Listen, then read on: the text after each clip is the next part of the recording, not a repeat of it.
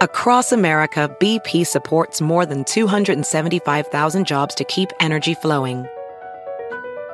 Jobs like building grid scale solar energy in Ohio and producing gas with fewer operational emissions in Texas. It's and, not or. See what doing both means for energy nationwide at bp.com slash investing in America. You can make money the hard way becoming a bullfighter, or save money the easy way with Xfinity Mobile. It sure beats making money as a human cannonball. Now through March 21st, learn how existing Xfinity customers can get a free line of unlimited intro for a year when they buy one unlimited line. That's hundreds of dollars in savings on your wireless bill. Visit XfinityMobile.com today. Restrictions apply. Xfinity Mobile requires Xfinity Internet. Reduced speeds after 20 gigabytes of usage per line. Data thresholds may vary. The Bowery Boys, episode 108 Cable Cars, Trolleys, and Monorails. Hey, it's the Bowery Boys. Hey. The Bowery Boys is brought to you by Eurocheapo.com. Eurocheapo editors personally visit and review the best budget hotels in Europe, now with hotels in New York City, on the web at Eurocheapo.com. Hi there. Welcome to the Bowery Boys. This is Greg Young with a solo show this week, and in fact, the third part of our summer long miniseries, which we're calling Bowery Boys on the Go, where we take a chronological look at the various forms of public transportation that the city's used throughout its history to both get its citizens around town and between the boroughs. Now, before Tom and I dive headlong here into the creation of the New York City subway next week, I thought I'd look back at some forms of transportation within the city that aren't really with us anymore, methods which are still used to some extent in other cities, but were squeezed off the New York landscape mostly due to the efficiency of the subway and the overenthusiasm for the automobile. Now, these methods of transportation, the cable car, the electric streetcar or trolley, and the monorail, these all look pretty good to us today, I'd say. Rather attractive, I think, to city officials who are looking at it from the perspective of clean energy, New York's carbon footprint, or the environment. Before 1870, there was really only one way to power any sort of vehicle within the city, and that was, of course, by horsepower. Horses provided the engine for virtually every activity in New York City. They operated every vehicle, simple carts and inner city freight to these large wheeled omnibuses, fire engines, and funeral cars. New York's elite couldn't survive without horses. They pulled their private carriages through Central Park and pulled their coaches up to their upper Manhattan mansions. When they weren't being pulled by them, the rich raced them, a traditional pastime that New Yorkers took up at courses like the new Jerome Park racetrack, which opened in 1866 and was owned by a financier named August Belmont Sr., a man whose son will play a very prominent role in our very next podcast, by the way. Sometimes the rich took the reins themselves. Even Cornelius Vanderbilt and Jay Gould, two moguls we've mentioned before, were frequently known to use Upper Manhattan as their own private racetracks. But the most continual and stressful use of horses in the city was the horse drawn streetcar, a large compartment or string of several compartments seating dozens of passengers and pulled along a rail that was embedded in the street. Now, as we mentioned last episode, the horse car basically ruled the roads since their debut in 1832 by the New York and Harlem Railroad. Because steam engines were prohibited from traveling into the heart of the city, this was clearly the most common way to travel besides walking. By the 1860s, you had over 30 individual streetcar lines in operation who bought or oftentimes bribed themselves into franchise agreements with the city. For a passenger, this unregulated, Wild West arrangement could make traveling extremely frustrating, as you might have to sometimes transfer to three or four different streetcar lines just to get to your destination. And if certain streetcar lines were at war with each other, well, then they might even refuse to take transfers, and you'd have to pay another fare to get on another streetcar line. You could actually be broke by the time you got home. Now, none of this, of course, will sit well with you if you're an animal lover. By the mid 1870s, there were 40,000 horses on the dizzying, congested streets of New York. And that's not counting the sizable amount in Brooklyn and the other future boroughs. Life was extremely difficult for these animals. The average lifespan of a streetcar horse was four to five years, with a 10 to 12 hour workday, sometimes longer, many poorly treated and kept in city stables that were crowded and unclean. They worked with few breaks on busy streets the whole day and would be very prone to accidents along the poorly cobblestoned streets or crossrails. One slip along an icy street might mean a broken leg, which, for an old working horse, meant the end. In 1872, a horse influenza paralyzed all of America. In fact, it was an epizootic. Yes, that's right, an epizootic. I have never needed to use that word until now. An epizootic which killed thousands of animals and literally stopped commerce in the city. Generally speaking, when an animal died, it was taken outside the cities, such as in the 1860s to a quote, offal dock over on West 38th Street, and then it was transferred to a rendering plant. Occasionally, horses would literally be left in the gutter. I could actually put up some old pictures on the blog of this, though I might spare you this particular grim image. It's kind of depressing. An animal's only real recourse, if you want to call it this, was the 15 to 35 pounds of manure that each animal left on the cobblestone streets each day, giving the streets of New York in the 1860s and 1870s a strong, pungent scent of a dirty stable. Yes, the perfume of old New York, as they call it. According to an 1866 Citizens Association report to the city, the report cried, quote, The stench arising from these accumulations of filth is intolerable. Now, in the late 1870s, with the debut of the four elevated railroad lines along 2nd, 3rd, 6th, and 9th Avenues, this took some travelers, of course, above the streets, above those smelly, congested streets. And all of this elevated system would prove popular. It would by no means solve the still existing problem, which was still festering down there on the street. So, how did the city get out of this stench? How did it get rid of all of this horsepower? Well, luckily, this is the late 19th century and the motherland of all inventions. So, help is on the way here. The first idea was imported, oddly enough, from a city on the vast, unknown other coast of the United States. A city that two generations earlier had less than a thousand inhabitants, but had flourished, of course, during the gold rush. This would be San Francisco, of course. And in 1873, that city saw its very first cable car utilizing large cables that were embedded into a street indentation that ran along the middle of the entire route of where the cable car was supposed to go. These cables were in constant movement, driven by a stationary steam engine on several points along the route. Drivers would simply detach their car from the cable when they actually wanted to make a stop. Now, this worked in San Francisco, naturally, because of all of the hills, but it also had this advantage of being a clean, horseless, and relatively smooth form of travel. So, of course, New Yorkers had to try it.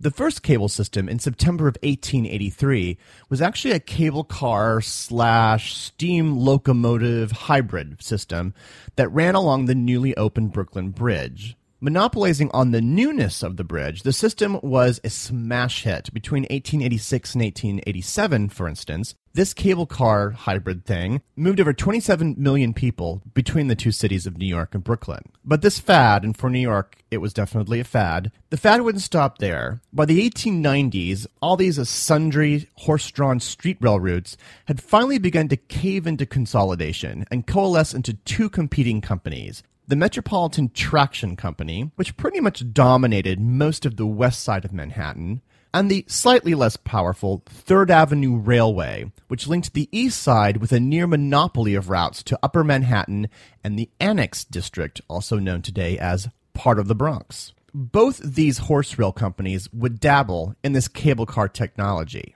Now, the wealthier and Tammany Hall connected Metropolitan Traction Company they had three separate operating cable lines, including a $12 million enterprise that ran along the length of Broadway. Now, all of these different cable lines started at the Battery and stretched up the length of Manhattan, along Broadway, 7th Avenue, and Lexington Avenue. In order to get these cables in the road, of course, the streets had to be ripped up. A frustrating annoyance, given that this was Broadway. These cables under the road would perpetually be in motion, fueled by massive basement engines and buildings that would be along the route. One of these cable buildings is thankfully very much with us today. It's called, surprise, the Cable Building. It was built in 1893 at the corner of Broadway and Houston. It should tell you something about the money men of the Metropolitan Traction Company that they were able to hire the famous architectural firm McKim Mead & White to design this nine story building it had to be specially built with a very thick steel frame to house the engines and these constantly rumbling and churning 26 feet long wheels, which would be tugging at the cables. Today, of course, the rooms that once powered New York's Broadway cable system now houses one of the city's best known art house theaters, the Angelika Film Center. In the decades before the Civil War, slavery's grip on America tightened. But soon, a diverse group of abolitionists, both black and white, began to construct a clandestine path to freedom for the enslaved. Hosted by Lindsay Graham, Wondery's podcast, American History Tellers, takes you to the events, times, and people that shaped America and Americans, our values, our struggles, and our dreams. In the latest series, American History Tellers explores the Underground Railroad, a covert network of secret routes and safe houses operated by men and women committed to helping enslaved people escape bondage in the South. Fugitive slaves and anyone helping them face terrible violence and even death if caught. But for those brave enough to risk the journey, the Underground Railroad offered a path to the northern states and Canada, where their freedom was assured. Follow American History Tellers on the Wondery app or wherever you get your podcasts. You can binge this season's American History Tellers, The Underground Railroad, early and ad-free right now on Wondery Plus. The heart of New York wasn't the only place for cable cars in the late 1880s and 1890s. The Third Avenue Railway would start a line catering to the thriving neighborhood of Harlem at a pricier 25 cents versus the standard 5 cent fare. It was seen as very premium. Brooklyn, of course, got its own cable car system in 1887.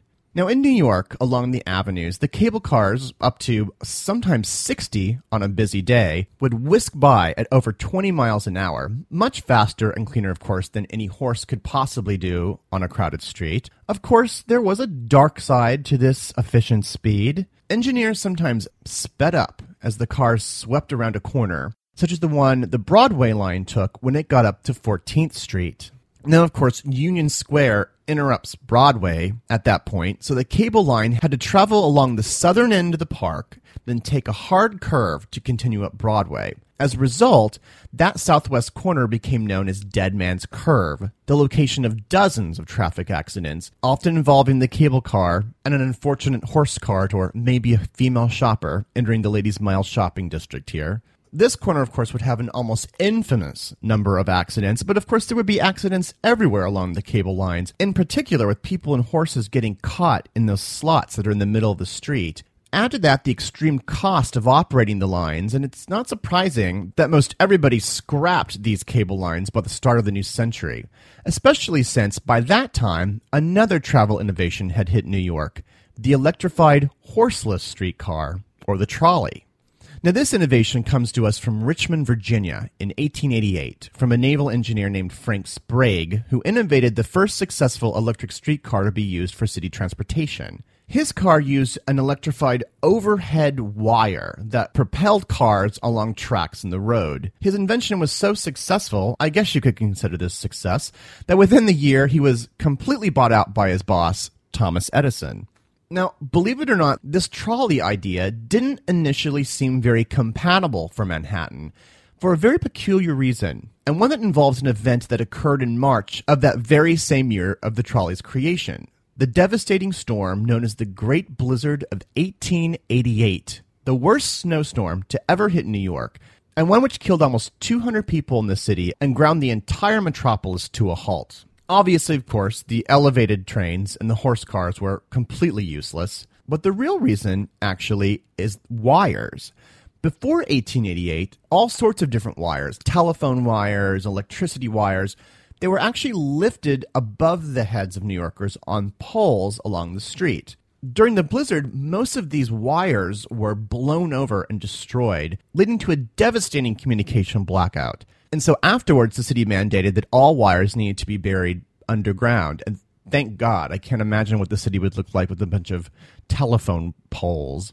So that's no problem. Put all the wires underground. But then you had this new thing, this trolley, the cleanest, easiest form of public transportation to date. How do you apply this innovation when it required an overhead wire? Well, inventors soon came up with lots of different ideas, exploring the idea of placing electrical conduits underground in Manhattan, with Sprague himself actually electrifying a Fourth Avenue rail line in this manner. Throughout the 1890s, those two major horse car companies I'd mentioned, Metropolitan Traction Company and the Third Avenue Railway, they began underfoot electrification of all of their street rail lines. The transformation of New York into a trolley town would be so complete that by July 29th, 1917, so basically less than 30 years after the trolley was even invented, July 29th, 1917, the last line in Manhattan to use horsepower to use an old fashioned horse, the route along Bleecker Street would finally be closed for good. So these electric cars proved very popular and cheaper to run in Manhattan, but they actually made a bigger splash in Brooklyn, where the population was more dispersed and street development there was less confined to a very rigid street grid. Brooklyn didn't have the same rules as Manhattan, and so they could install trolleys with these overhead wires. There were soon literally hundreds of individual lines, creating both chaos and competition companies raced to get to their destinations quicker. So much so that there were, of course, many, many accidents with people racing to escape these speeding trolleys. In fact, Brooklynites would affectionately be referred to by their neighbors across the water as trolley dodgers. In 1891, when a local baseball field would be built between these two lines of trolley tracks, the home team playing there would actually be called the Brooklyn Trolley Dodgers. They would, of course, soon shorten that to simply the Brooklyn Dodgers. Now, Brooklyn actually holds a couple more interesting footnotes in the history of early electrified public transportation. Just a couple years earlier, in 1892, a man by the name of Granville Woods, who was a prolific African American inventor from Ohio and is actually sometimes referred to as the quote, Black Edison. Well, Granville displayed something called a multiple distribution station system out on a test track in Coney Island basically, a streetcar traveled along a track by way of electromagnetic induction, essentially a wireless transfer of electricity. Although this idea was never fully developed at the time, Woods would then go on to craft improvements of another invention, an electrified third rail system that would, of course, end up having very long lasting consequences, being used as it is in the underground subway. Now, it was out here in Coney Island, while we're here, that we get one more curious attempt at rail travel the introduction of the monorail. Of all the forms of transportation that I've mentioned, you can actually still find an operational monorail in New York City. It's at the Bronx Zoo, where they use a monorail high above its Wild Asia exhibit. Now, right up until like airtime, right before I started, like two minutes before I started recording, I was going to add that the air train that's out in Queens at JFK Airport is also a monorail However, that's actually considered, quote, a people mover system and not an actual monorail. So, Coney Island at one time did have a monorail. And not only that, it was a bicycle monorail. This curious system was designed in 1888. So, essentially, just as New York was frenzied in their attempts to switch to cable cars and electrified cars, and it was probably designed with the same objectives in mind. Now, this line, the Boynton Bicycle Monorail, it traveled just a short distance from Coney Island to the center of town in Gravesend, so a little less than two miles. To give you a description of what this strange device looked like, I quote from a report in the New York Times regarding the vehicle's inaugural ride. Quote, the sight of a locomotive running on one immense driving wheel, eight feet in diameter, on a single rail and kept in an upright position by wheels running on each side of the guide rail above was witnessed by several hundred persons. Unquote. This is a very, very weird looking device. Essentially the look of a locomotive, except with one large single wheel out front. The compartments for this monorail were, of course, naturally very small, Constant repairs of this machine and the attractiveness of other forms of travel ensured only a small life for the bicycle monorail, which was essentially out of service by 1892. A few years later, another modest sort of monorail launched in 1910 and offered to take passengers between two areas of the Bronx on the Pelham Park and City Island Railroad. Now, this stumpy little line had a quote, yellow cigar shaped car, according to news reports, and was hastily built to attract city dwellers to these beach lined northern parts of the Bronx. On its first trip, filled with passengers, the car fell over, causing dozens of injuries. I'm amazed, given this disaster, that the monorail even lived to survive another afternoon, much less four more years. But eventually it too succumbed to a better operated trolley line that would be run along the same route. New Yorkers wouldn't see another monorail until the 1960s, when a campy, playful version of one debuted at Lake Amusement during the 1964 65 World's Fair in Queens. So, by the first quarter of the 20th century, the streets of New York would be dominated by the electric streetcar. But of course, here in New York today, there are no streetcars, even as other cities have them and have incorporated into re- revitalized downtowns and a great draw for tourists. There is a recent attempt to get trolleys back on the streets of Brooklyn. In fact, efforts of the Brooklyn Historical Railway Association will, if they can work through all of the governmental red tape, get trolleys back on the road linking Red Hook to downtown Brooklyn. Those are still in the planning stages.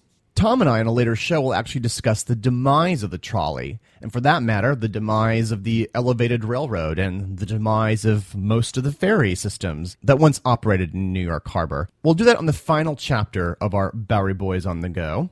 But in the next episode, in two weeks, we'll talk about the birth of a transit form that probably best defines New York City a form that improves upon the trolley by disappearing from the city streets entirely. So please, please tune in for that one. We've been meaning to do this next show since we first thought about doing a podcast in the first place. I can literally say this show is three years in the making, so we hope you make it back for that one.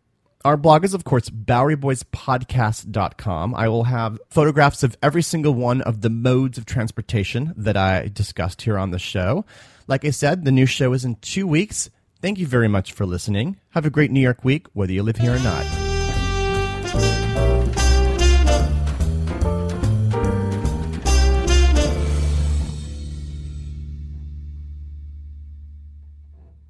You can make money the hard way becoming a bullfighter, or save money the easy way with Xfinity Mobile. It sure beats making money as a human cannonball.